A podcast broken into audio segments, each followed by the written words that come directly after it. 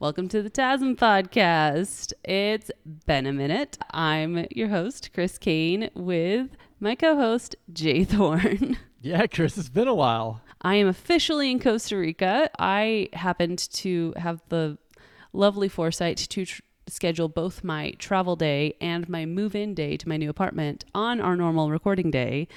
Thankfully, because of our lovely summer/fall of batching, we were good to go, and I am now in my new house. It's pretty empty, but it's lovely, and we're getting back to work. Nice. What is your daily routine looking like right now? Are you starting one yet? I started one officially 2 days ago. So for the Author Success Mastermind community, we have a yearly conference just for the members. And that started 2 days ago. We did 2 days. And I used that to force me into a time frame of I'm sitting and working, even though I was at the conference the whole time, like it was putting my brain in work mode. And I find that it's really good. This is something I've seen this summer. When I've gotten back into work mode, there's been a concentrated group connection with other writers that has helped put me back into full work mode. And that launches me into at least a couple weeks of productivity, and then more chaos has come along. I'm hoping that this time we're just going to sit down into scheduled productivity until the kids' next school break or whatever big thing is that comes in is a regular schedule disruption. Nice. Yeah. So right now I get to work about 8, 9 o'clock.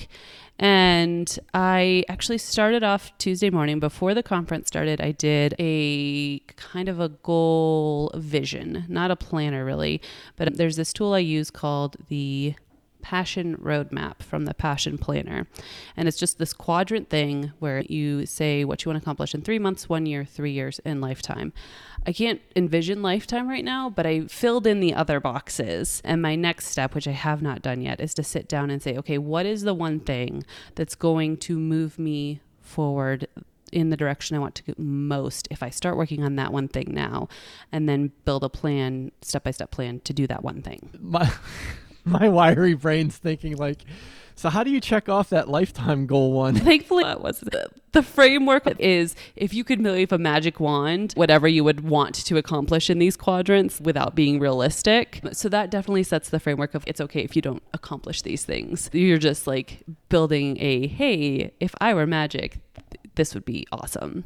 I'm just thinking of like my ghost in the afterlife with the checklist. Did I accomplish my lifetime goals? Yeah. How about you? How's things been going? Good. I always put myself on a growing edge somewhere, like into a place where things are crazy and chaotic and no one knows what's going on, because I thrive in that kind of learning environment, which is weird because I get frustrated and overwhelmed, but at the same time, it's really exciting to me. And the whole blockchain, crypto, NFT space is where that is right now. There were a number of things that I was doing this week and tokens that I purchased and Discord communities that I've joined, and just that cliche drinking from the fire hose. It's exciting and it's just overwhelming all at the same time. Excellent. I have some catching up to do on the NFT conversation that we have in the community, but it's also a place where I'm just super interested in everything that's happening. A lot of my investments are in cryptocurrency. I have a lot of belief in the fact that this is going to be our future.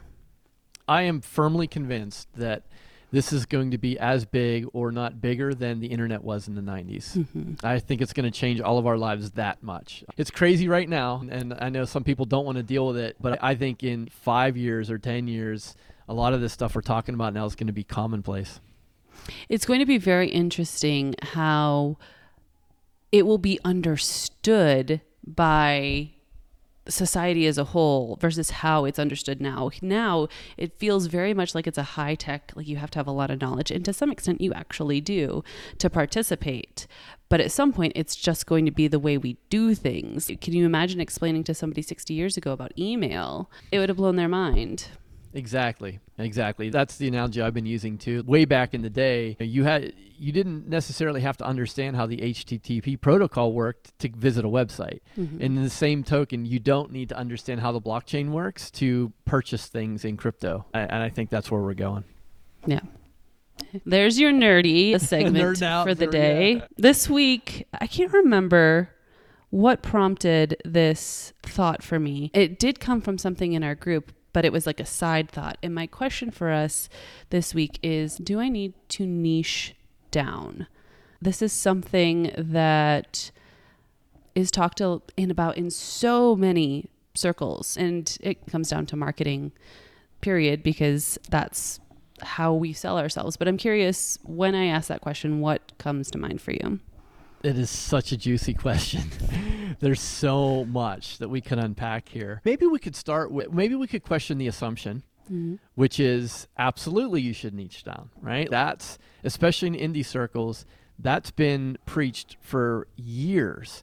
You have to niche down. You have to get very specific. You have to, your 1,000 true fans, the Seth Godin, the 10 people who are going to tell 10 other people. This might be a time to step back and question that. I'm not saying it's wrong. And I think for most people, that's probably the approach you want to take. But I have a writer friend, and I'm not going to mention him because I don't know how he'd feel about it, but he niched down for years. He was in this serial killer, but a paranormal horror, like very specific, and just kind of didn't go, like marketing wise, sales wise, didn't really make any money, wasn't feeling like he was successful.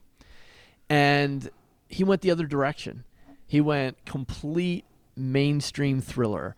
I'm talking about the silhouette of the guy on the cover with the gun in the city, totally right down the middle, and is making hundreds of thousands of dollars a year. He's the same writer. His stories aren't radically different, but niching down for him didn't work. But wouldn't you say that choosing thriller and not writing outside of that is a form of niching down? Yeah, you could. The way I'm envisioning it, though, is when you niche down, what you're essentially trying to do is you're trying to target a very narrow, specific audience who are going to love that, and it's just for them and them only. The way I see it, what he's doing is going the opposite direction and saying, I want to write something that's going to appeal to the most people possible, like airport bookstore, Hollywood blockbuster style stories where the readers are indiscriminately interested. Like they read everything or they don't read at all, but they really like these kind of stories. So mm-hmm. I guess in his production, like he's being very niche, but in his marketing, he's being very mainstream. Yeah. That makes sense.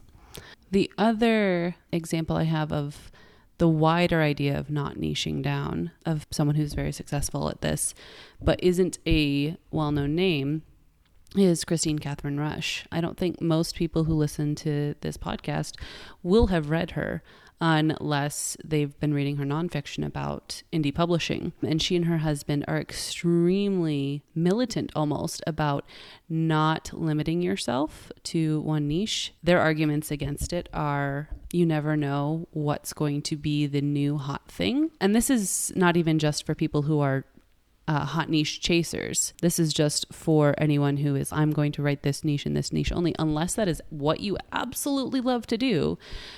They say you never know what's going to be the new hot thing. If you like writing widely, write widely, because you never know what's going to be picked up and you never know what readers are going to be crossover readers. I think that is a wonderful approach if you are not under any pressure to get a return on investment. If you have a day job or you're writing as a hobby or you're writing simply because you enjoy doing it, I totally agree with that. I think you should jump around. You should try different things because you don't necessarily know where your voice is going to resonate the most. You might think it's paranormal romance, and then you go and write some cozy mystery and people go nuts for it. And mm-hmm. you have no way of knowing that unless you experiment.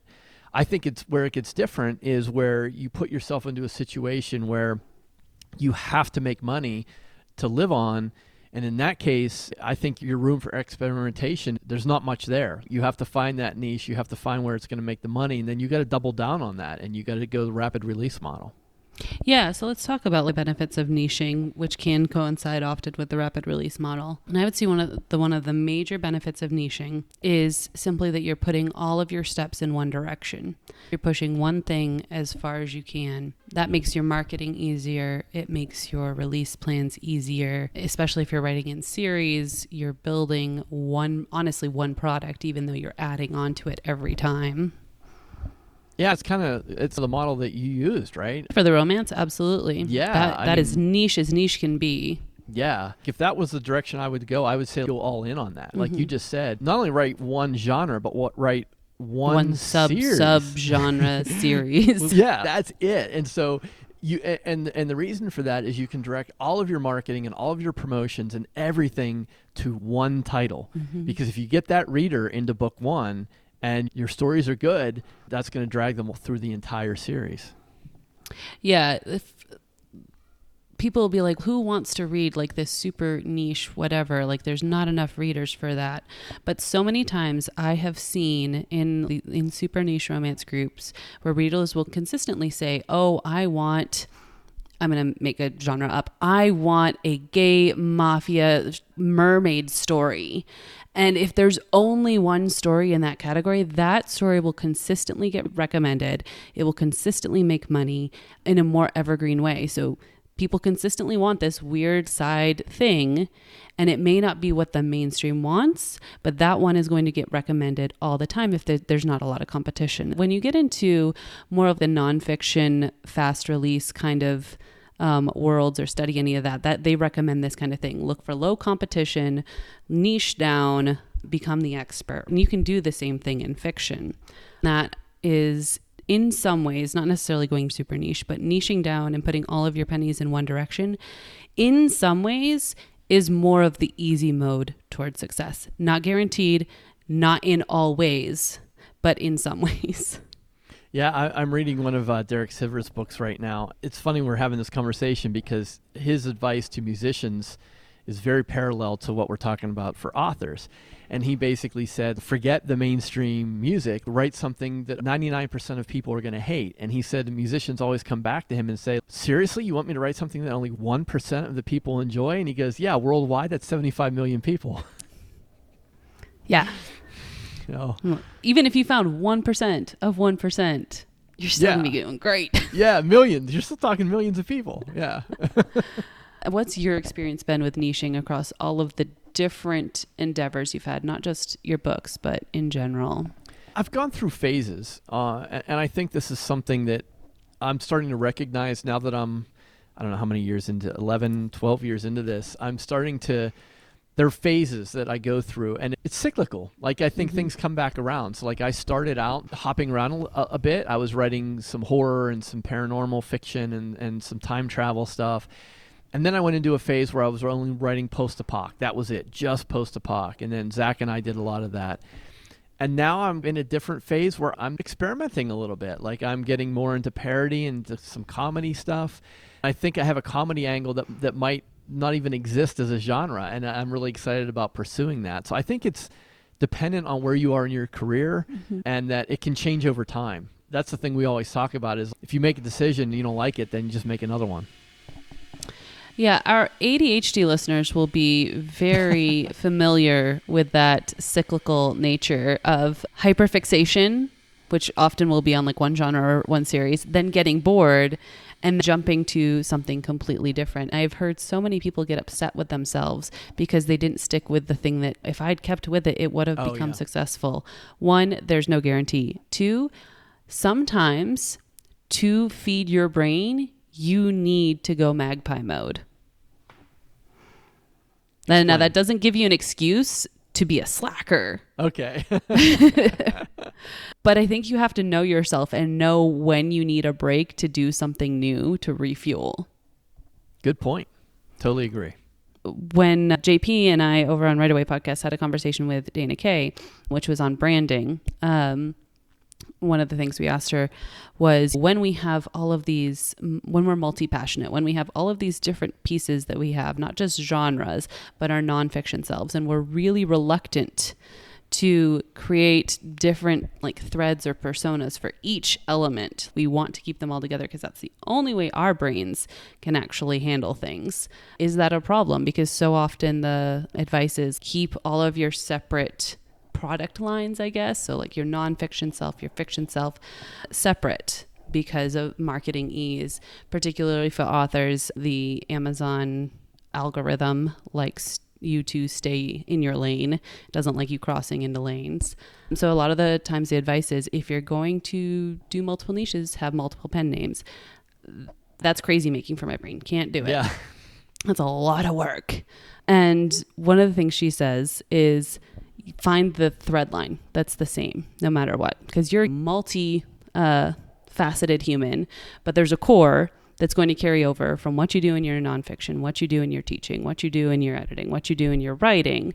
What's that core that's going to always draw people toward you? You can do sections out within, once you have your basket, you can put little separators in your basket, but like go ahead and keep it all one basket and figure out what that basket looks like. Yeah. And if you're making your living with KDP page reads, then you can't afford to do that. You can't confuse the algorithm. You have to have a single name, a single genre. But if you're taking a more long-term approach and your books are wide and you're not dependent on the Amazon algorithm, there's no reason why you can't write different genres with the same name. Absolutely. I guess my question for our listeners would be, how much are they niching down? Is that something that they are trying to do right now, or are they a bit more scattered, jumpy? I'm curious how they would describe themselves. Great question. I'd love to hear it too. If you would like to join in on these conversations in real time, you can check us out at www.theauthorsuccessmastermind.com, where we're having a thriving community of energetic and dedicated authors. Hold on just a second. There's a mosquito flying in front of my screen. I got it. Can I just say how crazy you look? Because I couldn't see the mosquito.